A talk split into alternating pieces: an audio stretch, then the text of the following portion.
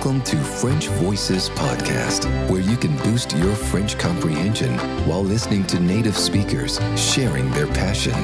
It's authentic, it's hosted by Jessica, and it's starting now.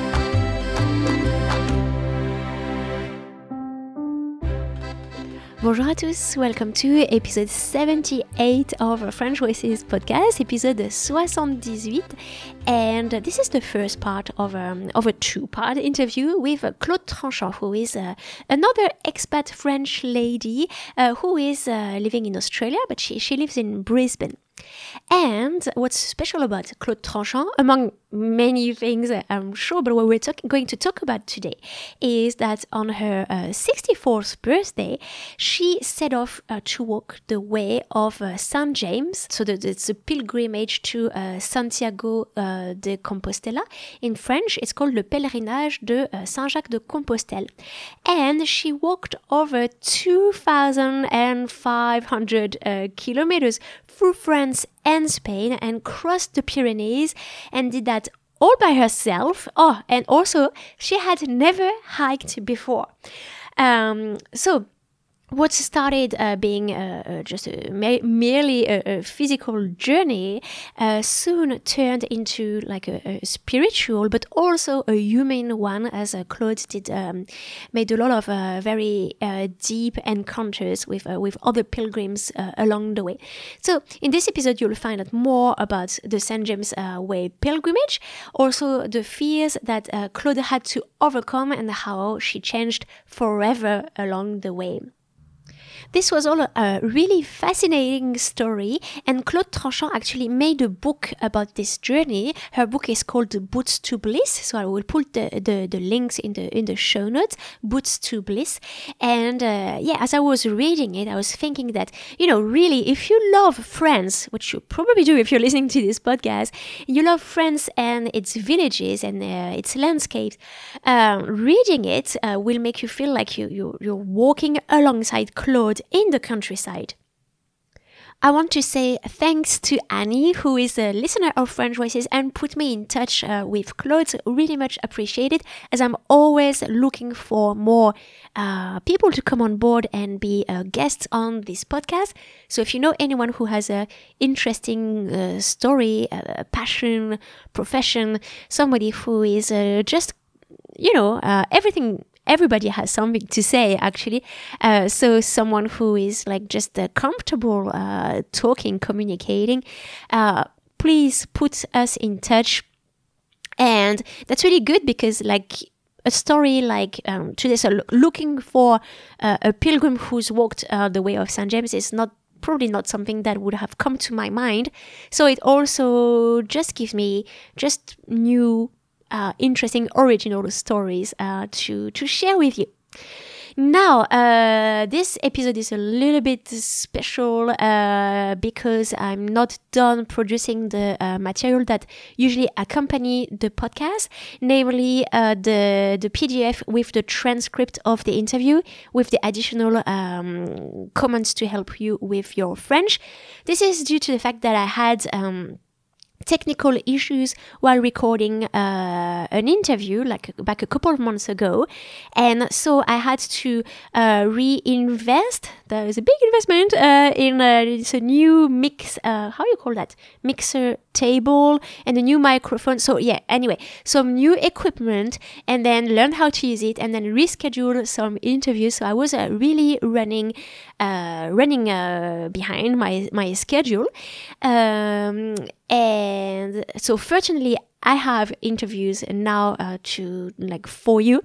But um, because I got so late, the transcript hasn't got back to me uh, yet, and I need this transcript to just save time to do my, my prep work. So uh, to uh, comb through the text and select the, the specific vocabulary for you, and also to to create a few a few questions for you to to try to answer as you're listening to the episode.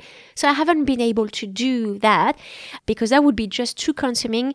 We are flying uh, as as this podcast is released today. We are in the plane. We are flying to France.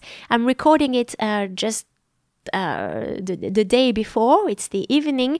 The packing is not finished.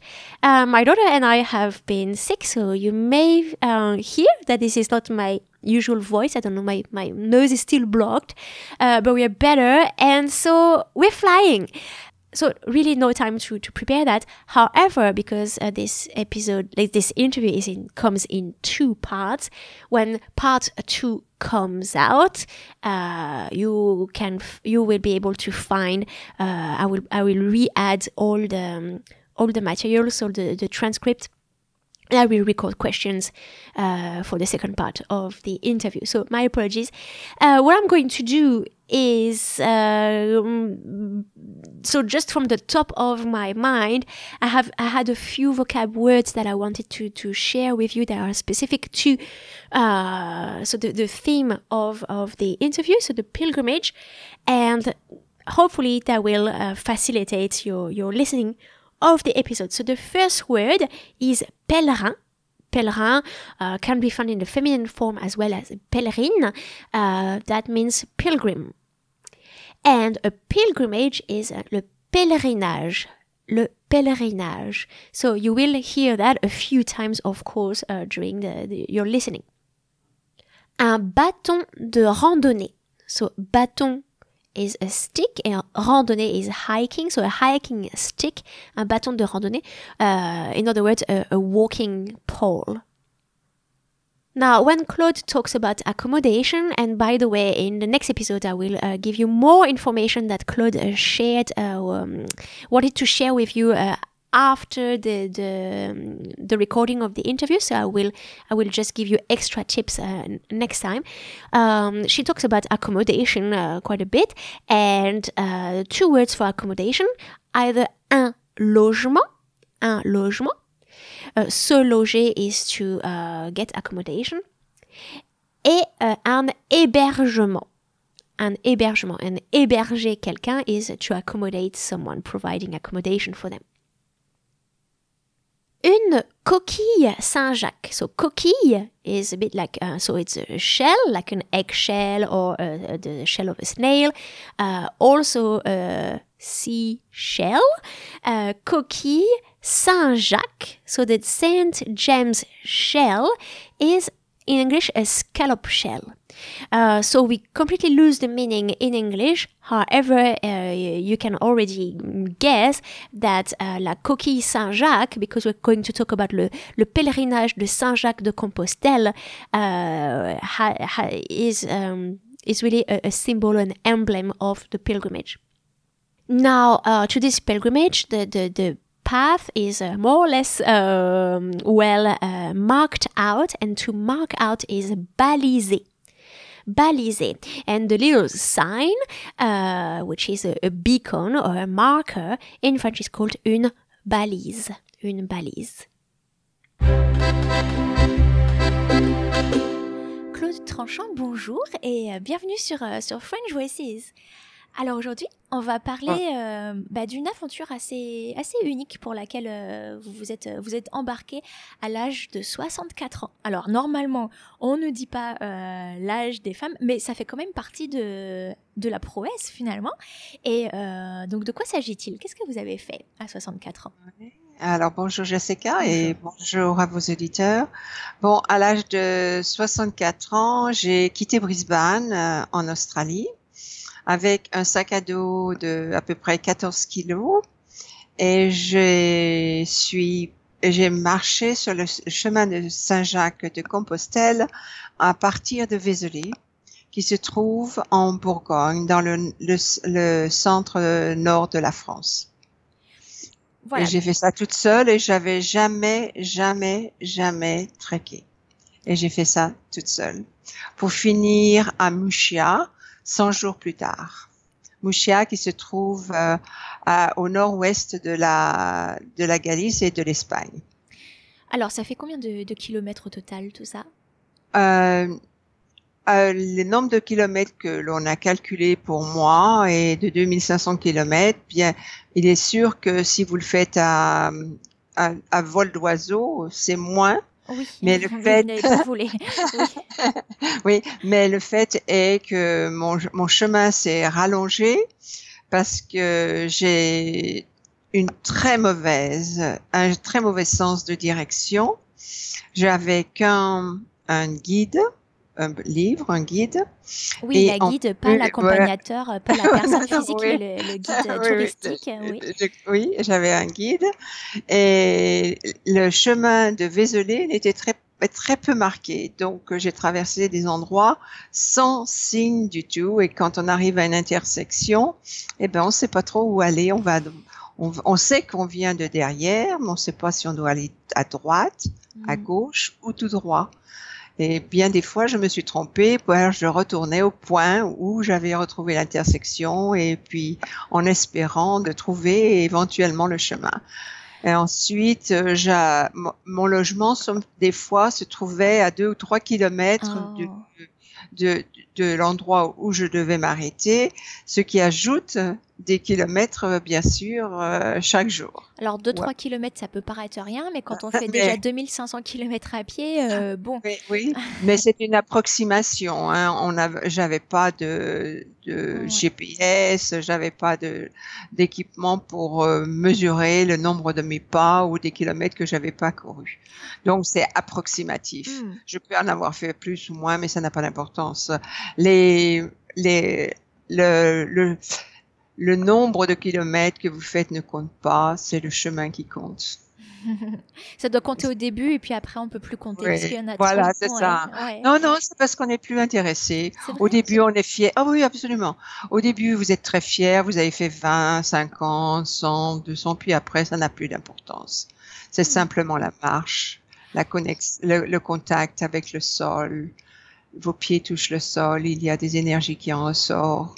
Non, c'est Donc on a déjà un aperçu ici d'un- changement parce que euh, finalement euh, ce, ce pèlerinage va, va vous transformer hein, sur, votre, euh, sur votre chemin. Euh, donc vous donnez déjà un premier exemple avec le, le- le- donc les kilomètres qui n'ont qui n'ont plus d'importance et puis une connexion de plus en plus profonde. euh, euh, donc par rapport à, au, au moment présent, si on peut dire. Oui, absolument. Euh, donc pour revenir au donc finalement donc vous avez fait le, le, le pèlerinage de euh, Saint-Jacques euh, de Compostelle à partir de, de la France donc jusqu'en Espagne. Oui. Euh, donc vous m'aviez expliqué que alors va sans doute falloir me corriger mais donc Saint-Jacques c'était euh, le premier martyr de la religion chrétienne? Enfin c'est pour ça que Voilà, c'est ça. que ce pèlerinage est important? Euh, peut- euh, en- en- je pense que ça a dû jouer énormément de- là-dessus. Mais ce qui s'est passé, vous savez, euh, c'est basé sur une, une religion chrétienne, catholique. Vous savez que le Christ a été crucifié, euh, qu'il a réapparu à ses apôtres. Et Saint Jacques était parmi l'un des apôtres. Un des douze apôtres euh, de voilà, c'est Mhm. ça. Oui, il était le frère de Jean l'évangéliste. Ah. Euh, tous les deux étaient des pêcheurs et le Christ les a, appor- les a approchés, ils l'ont suivi. C'est après donc à la, mo- avant la mort, à la, oh, oh, sorry, excusez-moi, à la résurrection euh, du Christ, il a approché ses apôtres en disant prêchez la bonne nouvelle. Et Saint Jacques a, dû, a été euh, en Espagne, euh, ce qu'ils appelaient à l'époque Iberia, qui comprenait en- l'Andorre, le Portugal, Gibraltar et bien sûr l'espagnol, l'Espagne. Et il a pas fait beaucoup de conversions. Il n'a pas été très, il n'a pas fait beaucoup de succès. Donc, il a décidé de retourner à Jérusalem. Et quand il est retourné, à Jérusalem, le, le roi Agrippa lui a coupé la tête. D'accord. C'est Ah, voilà. sympa ça a été vite euh, fait. Ça a été vite fait. Oui, oui, ça a été vite fait. Il a dû créer un, pro- un petit problème là-bas, donc il a voulu s'en débarrasser. Et deux de ses disciples l'ont ramené sur l'Espagne à Pedron, qui est aujourd'hui Pedron la ville. Il s'appelait Ivera à l'époque. Et en l'année 800, Donc après, euh, bien sûr, euh, sa mort et sa, sa re-rentre, il re-rentré en Espagne euh, par, grâce à ses, à ses disciples. un ermite a eu une vision et il a dit si vous creusez à cet endroit, vous trouverez des, des, des, des restes humains et c'est ce sont ceux de Saint Jacques. Euh, 12 ans plus tard, euh, l'évêque du coin a, dit oui, ce sont les, les, les, restes de Saint, de Saint, de Saint Jacques. Et c'est de là qu'est parti le pèlerinage de Saint Jacques de Compostelle. Parce qu'on a trouvé ces reliques. Euh, voilà, voilà, voilà. Et parce qu'à l'époque, il y avait que deux, que deux pèlerinages. Euh, pour les chrétiens, c'était le, pèlerinage de Rome et le pèlerinage de Jérusalem. Mhm. Mais, et ensuite, le troisième a été euh, Saint-Jacques de Compostelle à Santiago, et où ces reliques sont, ont été mises. Et depuis le Xe siècle, euh, il y a des millions et des millions et des millions de pèlerins qui ont fait ce chemin. Et vous avez euh, donc joint vos pas euh, au, ah, leur. Ah. Voilà, j'ai mes pas se sont mélangés au, au leur et c'est quand même une chose très profonde et intime avec un... le chemin. Oui, c'était un, projet de, longue date? Qu'est-ce qui a déclenché cette, cette, envie de faire le pèlerinage? Euh, Non, pas tellement de longue date. Enfin, je ne sais pas si on peut considérer quatre ans de longue date. Ah, mais c'est pas un rêve d'enfant, on va dire. Non, non, c'est pas un rêve d'enfant. Euh, à l'âge de 58 ans, ma vie a changé et j'ai trouvé, euh, j'ai cherché un travail et je suis devenue vendeuse dans un magasin de fruits et légumes euh, à Brisbane. Et là, une dame euh, s'était approche, m'avait, euh, nous avons fait connaissance et elle me voyait marcher le matin avant d'aller au travail. Et elle me fait un jour, Claude, tu parles euh, français, je te vois marcher un peu. Ben, j'aimerais bien marcher avec toi en France. Et elle me dit, tu sais, j'aimerais marcher 240 km sur le chemin de Saint-Jacques de Compostelle. Je n'avais jamais entendu parler de ça. Mm-hmm. Et puis j'ai réfléchi j'ai deux secondes. Et puis j'ai dit, oh là là, 240 km, qu'est-ce qu'elle veut me faire? Faire? Et puis, alors je lui demande, euh, quand est-ce que tu veux faire ça? Alors elle me fait, oh, dans quelques années. Alors, bien sûr, j'ai pensé que jamais elle le ferait et que moi non plus, je ne le ferais. Oui, parce que dans quelques années, c'est vraiment très vague comme, euh, comme projet. Oui, oui, et j'espérais qu'elle allait oublier parce que marcher 240 km à l'époque, je ne savais pas si je ah. pourrais le, si je pouvais le faire. Uh Elle n'a pas pu le faire, mais elle avait planté la, la graine dans mon corps, dans mon cœur et dans mon esprit. Mm-hmm. Et il s'est passé des coïncidences et j'ai donc euh, joint les petits points les uns sur les autres et je me suis dit, Claude, il y a une raison pourquoi tout le monde te parle de ce, de ce chemin. Et un jour, j'étais chez ma sœur et voir mon papa avant sa mort et là, il y avait sur, dans, la, sur la, dans la cuisine un, un, magazine, un petit journal local. Et je dit, tiens, je vais regarder ça d'habitude. Vous savez, j'étais, j'ai quand même vécu en, en, Australie depuis longtemps, mais enfin, j'ai juste regardé. Et là, il parlait du, du pèlerinage de Saint-Jacques de Compostelle. C'est évident que j'ai vu que c'était pas 240 kilomètres. Et donc c'était rien plus. Absolument, absolument. On pouvait peut-être ajouter un petit zéro. À l'époque, je savais pas. j'avais rien, j'avais pas cherché.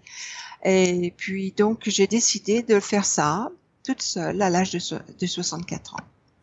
Alors euh, donc vous avez vu des, des donc vous avez dit des coïncidences, finalement des, des signes. Euh, Alors il faut savoir que ce, ce, pèlerinage, on en parlera un petit peu après tout à l'heure, euh, vous en avez fait un, un livre, donc vous avez le, le, journal, le récit de ce pèlerinage dans un livre qui s'appelle euh, Boots to Bliss. Et euh, quand on le lit, on voit très souvent des références à des, des, des, signes que vous voyez tout au long de votre chemin, donc vous êtes assez sensible à, à ça. Donc c'est la récurrence du de ce, ce nom Saint-Jacques de Compostelle auquel vous n'aviez jamais prêté Oh, attention voilà. avant, qui Oui, vous oui. a, euh, que vous avez traduit comme un, un appel, euh, un appel à faire finalement. Euh, mais alors, pourquoi seul? Pourquoi seul? Bon, cette, cette dame pas, ne pouvait pas le faire. Et il y avait quelque chose qui me disait que je devais le faire seul, à l'intérieur de moi-même. Mais je ne comprenais pas et je ne savais pas pourquoi. Surtout que je n'avais jamais trekké, donc je ne comprenais pas ce que voulait dire euh, euh, marcher jour après jour. euh, euh, en connaissant les, euh, les difficultés de, de la marche. Je ne connaissais pas ça. Mais c'était en moi. J'avais simplement, j'avais très, très, très peu de recherches. Et j'avais euh, euh, vu Paris. Paris semblait, traverser la, rue- Paris me semblait un peu compliqué. Donc, euh, j'ai dit non. Ensuite, il y avait Arles. Arles, il y avait très peu de logements euh, le long du chemin à l'époque. Les choses ont peut-être changé maintenant. Parce que c'était en puis- quelle année? C'était en 2010, Mhm. donc ça fait sept ans. Et, et il y avait euh, aussi le puits en-velay, mais on m'avait dit que le puits en-velay, il y avait beaucoup de monde. Alors pour une raison ou une autre, je ne sais pas pourquoi, je, n'étais pas intéressée, parce qu'il y avait du monde. Et seule, le seul chemin qui restait, c'était Vézelay, qui était très peu marché. Et c'est pour ça que j'ai fait Vézelay. Et les p- 15 premiers jours, je n'ai, je n'ai rencontré personne sur le chemin. Mhm. Et comme alors donc vous finalement quelque chose en vous recherchez la, la solitude, La solitude. Euh, donc que vous avez trouvé les, les deux premières semaines. C'est vrai qu'à mesure que vous avancez et que vous approchez de votre destination, il y a de plus en plus de, de, de pèlerins qui arrivent sur le, le chemin. oui. oui. Mais alors cette solitude, euh, quand vous l'avez trouvée, qu'est-ce que ça euh, vous a fait? Ah, ben, vous savez, si vous marchez un jour, deux jours, trois jours, quatre jours, etc., etc., toute seule dans la nature sans rencontrer personne. Je veux dire personne. Vous êtes en contact avec la nature. Il y a quelque chose en vous qui change. Et en plus, donc, vous regardez la nature, vous entendez des bruits que vous ne voyez pas en, en temps ordinaire et vous rencontrez, vous restez en- avec un contact profond, extrême, avec la nature elle-même, sans distraction, sans rien. Et puis en même temps, puisque vous êtes tout le temps avec vous-même, sans aucune distraction à part les oiseaux quand ils viennent chanter près de vous, Mhm. euh, vous revoyez votre vie. Mhm. Et c'est ça un une partie des, des, chan- des, des, des choses qui vous changent. Parce que vous, si vous refusez, parce que ce n'est pas toujours facile de regarder sa vie en face, honnêtement. Et si vous refusez, eh ben ça revient le lendemain et le lendemain jusqu'à ce que vous y arrivez. Alors, ce qui se passe, c'est que petit à petit, vous laissez vos petits, vos poids qui vous ont, qui vous ont courbé toute une vie pour redevenir une autre personne. D'accord, donc vous ne vous êtes pas euh, ennuyé finalement, euh, ça vous a permis de bah, littéralement vous retrouver euh, avec vous-même, ce qu'on n'a pas l'occasion de faire finalement au jour le jour dans, notre, dans notre société. Et ça vous a permis de vous, bah, vous reconnecter à vous-même en fait. Voilà, c'est ça. Et ça, c'était un, une grande évolution de ma part. Et ça, ça, ça n'est pas arrivé de, du premier jour. Ça a été progressif. Donc cette solitude ne vous a pas pesé à aucun moment? Non, n'a pas été difficile? Non. Ouais, d'accord. Non, la solitude ne m'a pas été euh, difficile. Ce qui m'a été difficile, c'est le fait que je me perdais tous les jours. Ça, c'était difficile parce que vous avez, quand vous vous trouvez au milieu d'une forêt et que vous avez personne autour de vous et que vous savez pas où vous êtes, Vous suivez avez des chemins dans la forêt quand même? Oui, oui, il y a des chemins, mais Ouais. vous savez pas où ils, puisqu'il n'y avait pas d'indication, Ah. euh, vous avez, vous, vous savez pas où vous êtes. Donc c'est comme Ah, un alors, c'est itinéraire c'est- de... c'est peur. Vous Ouais. avez une, Ouais. une peur énorme. Ouais. Et ça, et, et peur, euh, ça a été euh, un- une chose extrême pour moi pour apprendre. Parce que imaginez-vous dans une forêt. Mhm. Il n'y a pas de, il n'y a pas d'indication, rien du tout. Vous êtes trouvé une interaction, une, une intersection, et Mhm. puis vous avez pris le mauvais chemin, et vous avez peur. C'est normal, c'est, humain, Mhm. Euh, parce que vous pouvez demander à personne la direction, hein, c'est pas possible. Et donc, il faut que vous appreniez à devenir forte. À, à devenir très fort. Donc, d'abord, vous avez une peur hein, incroyable. Vos, votre estomac euh, se, se coince. Vous, vous n'arrivez pas à penser. Vous, vous avez une, une peur viscérale. J'appelle ça une peur viscérale. Alors, j'ai dû apprendre à me contrôler Mhm. puisque Pour j'avais pas de choix euh, pour pouvoir penser ouais, clairement. vos esprits. Mhm, mhm, Voilà.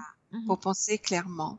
Donc ça c'est quand même euh, quelque chose d'important pour moi dans la vie parce que tout le monde a peur de certaines choses dans la vie. Mhm.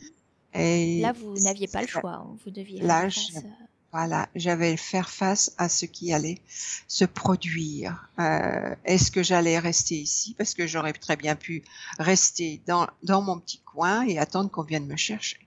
Mais non, je n'ai pas voulu faire ça. Oui, vous voulu- aviez un téléphone ou une balise qui permettait Oui, de... Euh, oui, oui, oui, oui, oui, oui, bien sûr, mais juste simplement, vous savez, les premiers, les tout premiers téléphones que nous avions, euh, il y a, il y a, le, le- il y a eu des progrès énormes en, en sept ans avec les téléphones, mais les premiers, les premiers que vous aviez, ils étaient tous tout simples. C'était que je voulais utiliser en cas d'urgence et que ma sœur, qui avait une peur incroyable qu'il m'arrive quelque chose, voulait savoir. Euh, chaque jour où j'étais, si j'étais arrivée, etc. Donc j'avais ce contact, c'est évident.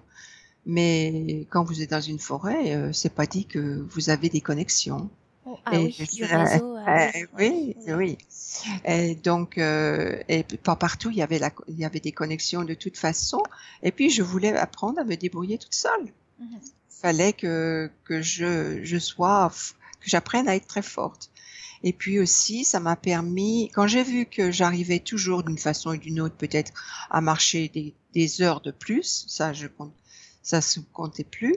Euh, j'ai quand même appris à avoir confiance en moi, que même si je marchais des dizaines de kilomètres de plus que je n'aurais dû, j'allais trouver un chemin et que j'allais trouver un village et que j'allais me retrouver moi-même euh, où je devais aller. Donc, il fait simplement un, une la, la puissance euh, euh, que j'avais dans mon dans mon, en moi-même de m'en sortir Mhm. toute seule, toute Mhm. seule. Je voulais. C'est un peu de fierté, ça, mais enfin, c'était ce que je voulais. Oh, ben, Et je vous l'ai pouvez fait, et je l'ai hein. oui, oui. c'était ce que je faisais. Alors, Mm. ben, moi, c'est vrai que, alors, vous, vous n'aviez jamais entendu parler de, de Saint-Jacques-de-Compostelle. Moi, j'en avais entendu Non. parler, mais alors, je croyais que c'était de la petite randonnée sympa, euh, bien balisée et pas, pas très longue non plus. Ça, dé- ça dépend, ça dépend quel chemin vous prenez. Ça dépend quel chemin vous prenez. Mais le, le Vézelay n'était pas, euh, les- pas beaucoup de personnes le euh, marchaient sur le Vézelay. Et je crois que même, même maintenant, il y en a plus. Mais je vais vous donner un exemple. L'année dernière, vous savez que si vous, quand vous arrivez à, à Saint, Santiago de Compostela, vous pouvez demander votre certificat. Beaucoup de personnes ne le font pas, ne Alors, le moi, vous me dites, vous savez, moi, je, je sais, j'ai vu ça dans votre livre, mais est-ce que vous pouvez expliquer euh, ce que c'est ça pour les auditeurs euh, de French Oui, bah, c'est un, certificat qui dit que vous avez accompli euh, ce, ce chemin. Il, de- il demande et vous dit d'où, etc. Et c'est en, en c'est écrit en, en latin. Donc vous avez fait, euh, vous Au avez parcouru 100 ce chemin. Au moins 100 Ouais, kilomètres. les pour 100 l'avoir, kilomètres. euh, Avec Oui, des 115. justificatifs, euh, c'est Oui. sérieux. Hein oui. Oui. Ah oui, ben vous avez un, ce qu'ils appellent un passeport pèlerin. Euh, quand je suis arrivée à, à Vézelay, euh, j'ai reçu mon passeport pèlerin et vous recevez un tampon. Mhm. Et dans ce passeport pèlerin, il y a votre photo d'identité, votre nom, votre prénom, où vous êtes né, euh, euh, le numéro de votre passeport, pour quelle raison vous faites ce chemin, etc., etc. Et puis euh, j'ai été, on m'a appelé le Claude l'Australienne. Donc euh, c'était très facile pour les gens que je rencontrais euh, quand on me demandait mon nom, ben je disais pas Claude Tranchant, je disais Claude l'Australienne et c'était assez exotique et tout le monde se rappelait de Claude euh, l'Australienne. Donc je suis partie de Vézelay et, chaque soir où vous vous arrêtez, vous avez un autre tampon qui vous permet d'aller dans une autre auberge, si c'est une auberge que vous arrêtez ou dans un dans un endroit euh, municipal. Donc ça, vous avez ça vous droit de, rester... Oui, allez-y. Oui. Vous, vous, vous, avez droit de rester qu'une nuit. Mm-hmm. Donc, ce qui fait que tout le monde doit, euh, si, si vous êtes excessif, vous êtes très malade, c'est différent. Il vous, il vous permettre une autre nuit. Mais autrement, vous pouvez rester qu'une nuit à chaque endroit dans les, dans les refuges. Euh, alors, dans les ça, refuges. Voilà, C'est-à-dire qu'on vous donne la nourriture et le logement, c'est gratuit du fait que vous êtes pèlerin sous présentation non, de passeport? non, non, non, non, non, non, non.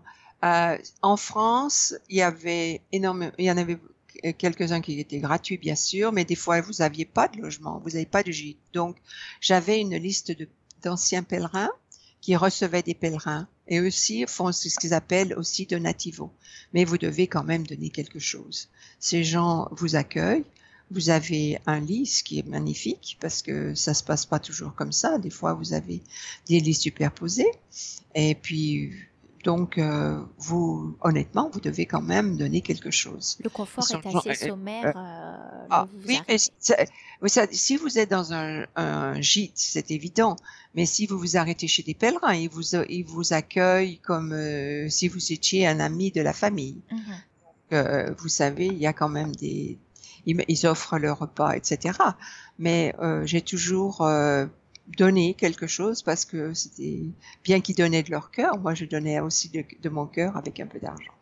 Alors ça, vous aviez euh, mentionné d'ailleurs que c'était en France, parce qu'en Espagne, euh, le système est, différent pour les pèlerins? Oui, oui, oui. alors en, Espagne, vous avez plusieurs options. Il y en a qui vont dans les hôtels, il y en a qui vont euh, dans des auberges privées. Moi, j'ai fait maximum les auberges municipales qui sont les plus simples. Oh, on a une moto qui passe, je ne sais pas si ça, va être enregistré, mais elle était bruyante. Oui. oui. Alors, alors on va recommencer. Non, non, alors, pas de souci, continuez, continuez. Ok.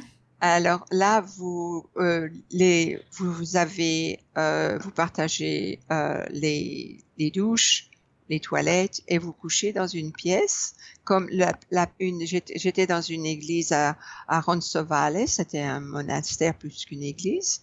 À l'époque euh, il y avait 120 lits super, oui lits superposés dans cette dans ce monastère. On était tous dans une pièce et c'était le centre de, du monastère dans la dans la l'allée là. Mhm. et tout le monde couchait ensemble là, on couchait ensemble. Donc c'est ce qui se passe. Et même en France si vous êtes dans un gîte c'est ce qui se passe aussi.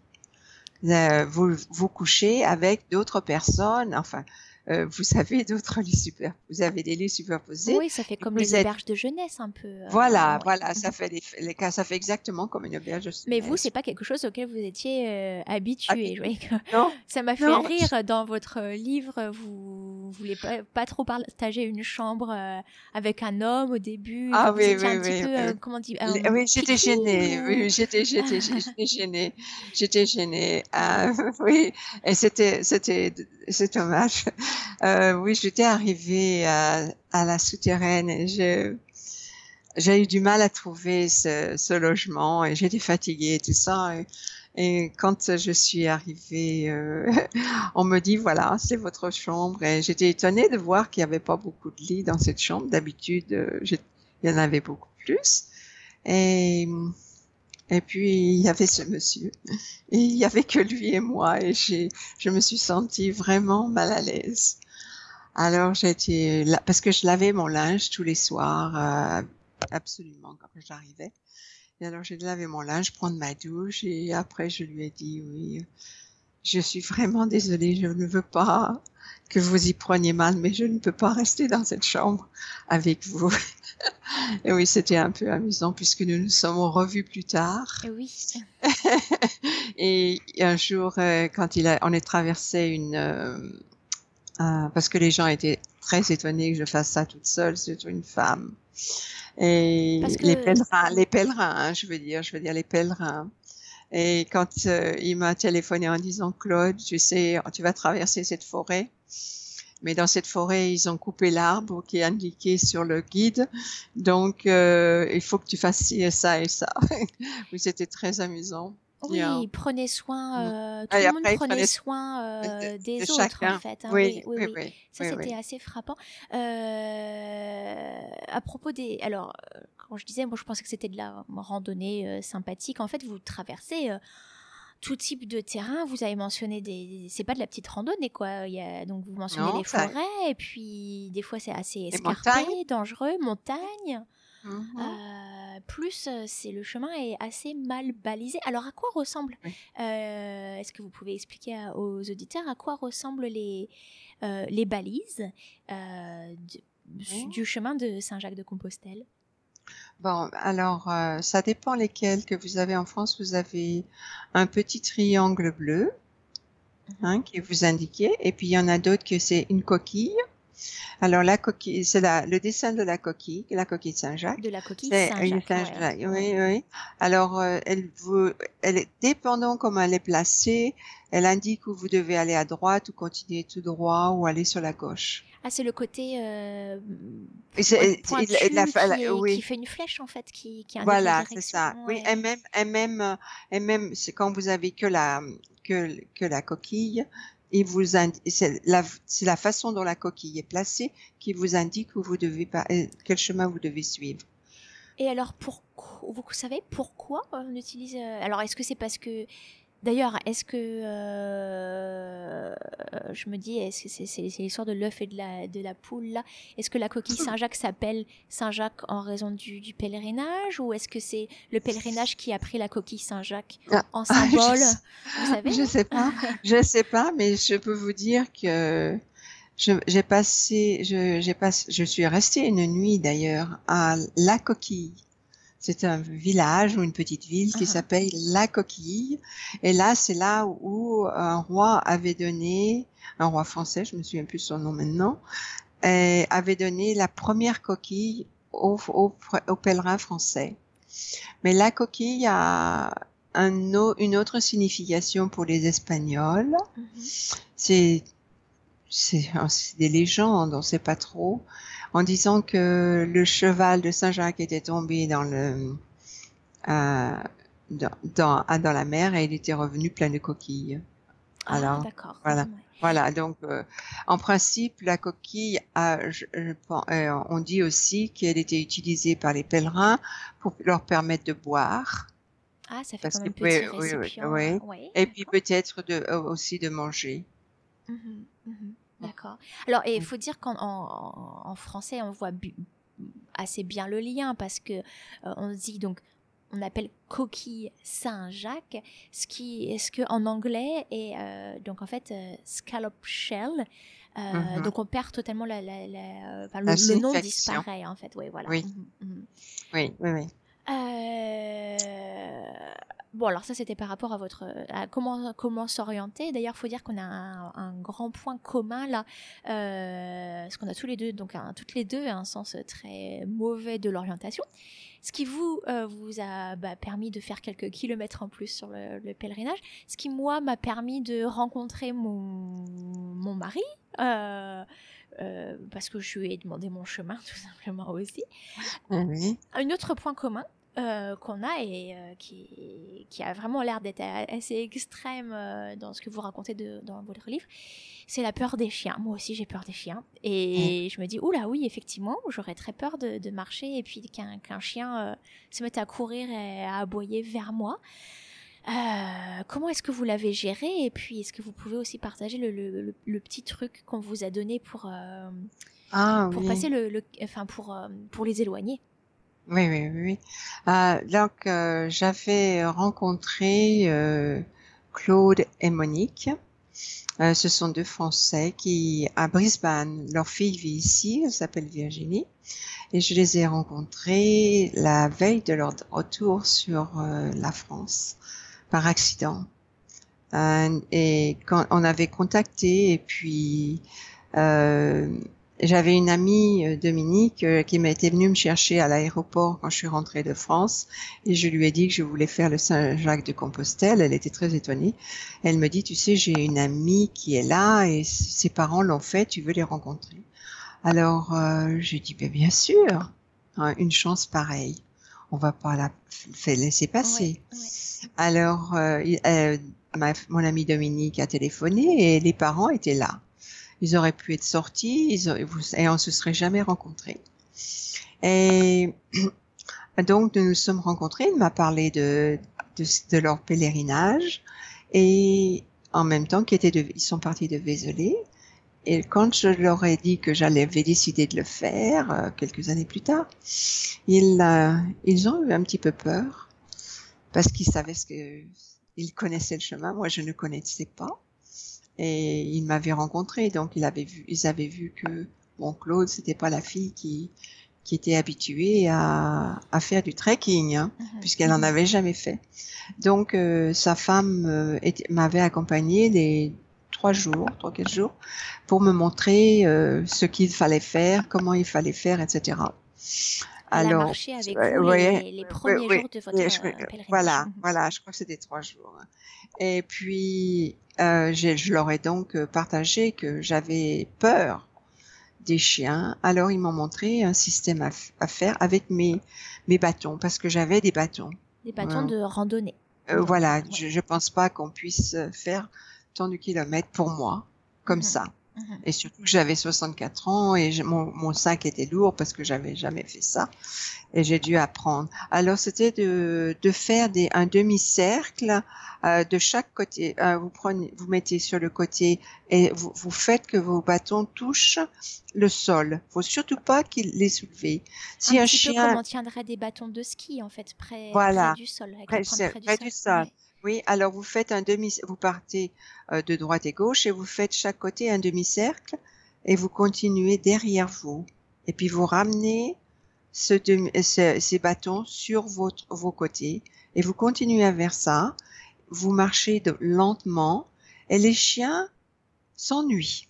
C'est amusant, hein. Puis ils peuvent ils pas vous mordre. Euh, et, non, ils peuvent fait. pas. Et puis s'ennuient. Et puis s'ennuient. C'est plus marrant.